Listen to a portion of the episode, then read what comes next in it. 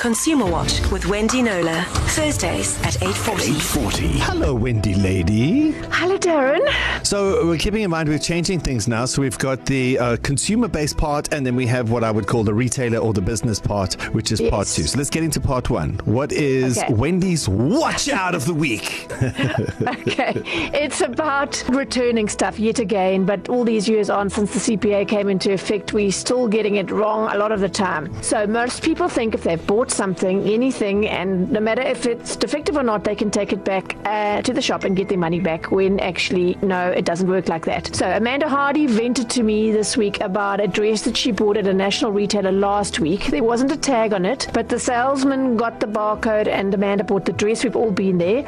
She didn't try it on. We've also all been there because she said her lunch breaks are too short. But later she discovered that she'd picked the wrong size. So she went back only to be told, sorry, the dress has some dirty marks on the back. And she was, hey, that wasn't me. Flabbergasted. I was not responsible for the dirty dress. She said to them, the returns policy says that, that we I have 30 days to return the item as long as it's uh, still in a saleable condition.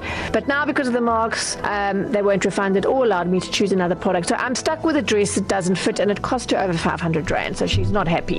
Then she asked, is there any recourse in a situation like this? The answer is no. I had to tell her. Here's how it works. The retailer, any retailer, anywhere in the world actually, is not legally obliged to take back any non-defective merchandise at all. It's a discretionary thing on the part of the retailers. So they can, and many do, offer you a replacement or a credit, but they're not going to want to put money back in your hands. Very, very few do that. Hmm. So even if there hadn't been an issue with marks on, on the dress, Amanda wouldn't have been legally automatically allowed to swap it out for the right size or get a credit or get a refund or anything. So there are two exceptions, I have to say. If you buy something in response to direct marketing, so the company approaches you directly one on one to initiate the deal either in person or via email or SMS, but it must be directly to you. You have a week's cooling off period to change your mind for a refund. Doesn't have to be anything wrong with the product. And the same go- goes for stuff you've bought online because you haven't had an opportunity to see and touch and feel Yeah. before you buy. But if you go into a shop normally of your own volition, it's your decision. You don't have um, any automatic right of re- return unless it is, Darren, help me out, unless it is Damaged, Def- def- defective, defective. or some way. Yes. Yes. Okay. So the lessons are when buying from a store, try on the clothes before buying them, please, and be very, very sure what the returns policy is. If you don't, don't assume you're going to get a refund because in most cases you won't, if, unless there's something wrong with it. And make sure the product's in a good condition when you buy it because it's impossible to prove later, as in Amanda's case, that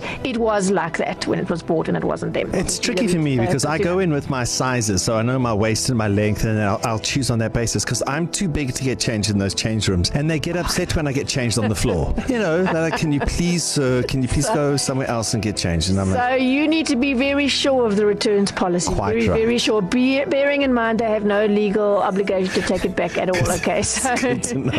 but you know the thing is with underwear, you think, yeah, I know what my size is, but all, all the cuts are different, and Yeah. you can't take that back because of um, hygienic reasons in many cases. That is a problem. Yeah. try if it, other than underwear, please try and try things on before to avoid. Unless you're Darren, who's too big for this changing room, do try it on first. Just- okay. Consumer Watch now comes in two parts. First part is for you, the consumer. Second part is for all the businesses out there. So listen up. Consumer Watch with Wendy Knowler, Thursdays at 8.40. 840. So, so we've done Wendy's Watch Out of the Week. Now, shop talk. Shop talk. This is for the shops and the retailers, the corporates. I was very interested to read just yesterday that Victoria's Secret, the racy lingerie brand, is in very big trouble. Sales have been Oh. declining for the past three years, and for the first time since 1995, its runway show has been cancelled. What? The famous runway show, yeah. Um, I read on fastcompany.com that the most obvious reason for this is its core message that lingerie is a way for women to titillate men, and that's no longer res- resonating as much as it did in the post Me Too era, right? So now they're trying to invent themselves to go for buy her for him to buy her for her. In other words, you're not doing it for the men, you're doing it for yourself. But Yeah. it's a really tough, tough ask because this company was started by a couple in 1977 because the husband found it embarrassing to buy lingerie for his wife at Yeah. department stores. So I like to see you in this, honey, but hmm. it's a bit embarrassing for me to buy it. Yeah. So, and also, and this is the big thing, almost all the people running the company are men. Hello. Oh. Lingerie. So spot the problem. Yeah. So the Victoria's Secret lesson for companies everywhere is to constantly check that you are remaining relevant to your target market. Mm-hmm. Age, gender, language, not just in what you're selling them or trying to sell them, but the way you're selling it and the way you talk to them. Mm. The people and the voices you use in your adverts, the way you talk to your customers. So, in other words, not we apologize for the inconvenience, but rather something more real and authentic, mm. like we're so sorry to have let you down. And here's an old school one look at magazines you choose to put out in your waiting rooms. Mm. I'm talking to car dealerships and tire fitment centers here. Mm. We, we women also have cars. Um, and most of all, does your C suite, looking at the Victoria's Secret uh, story, does your C suite, the executive level managers, do they reflect your customer base? Because relevance and authenticity can't be faked. Mm. Get it right, or sooner or later, your bottom line will go horribly wrong, and that's no secret. Wow, that's that's so sad. It's on my bucket list to go and watch a Victoria's Secret catwalk fashion show. Okay.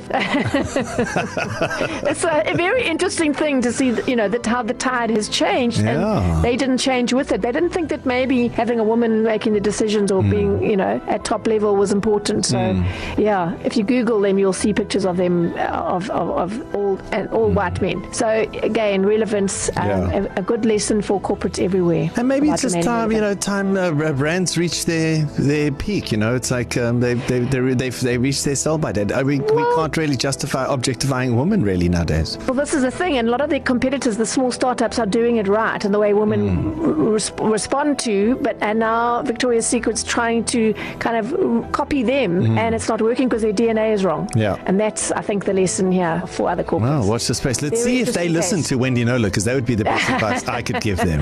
Yeah, right. I'm talking to the other corporates, the other shops.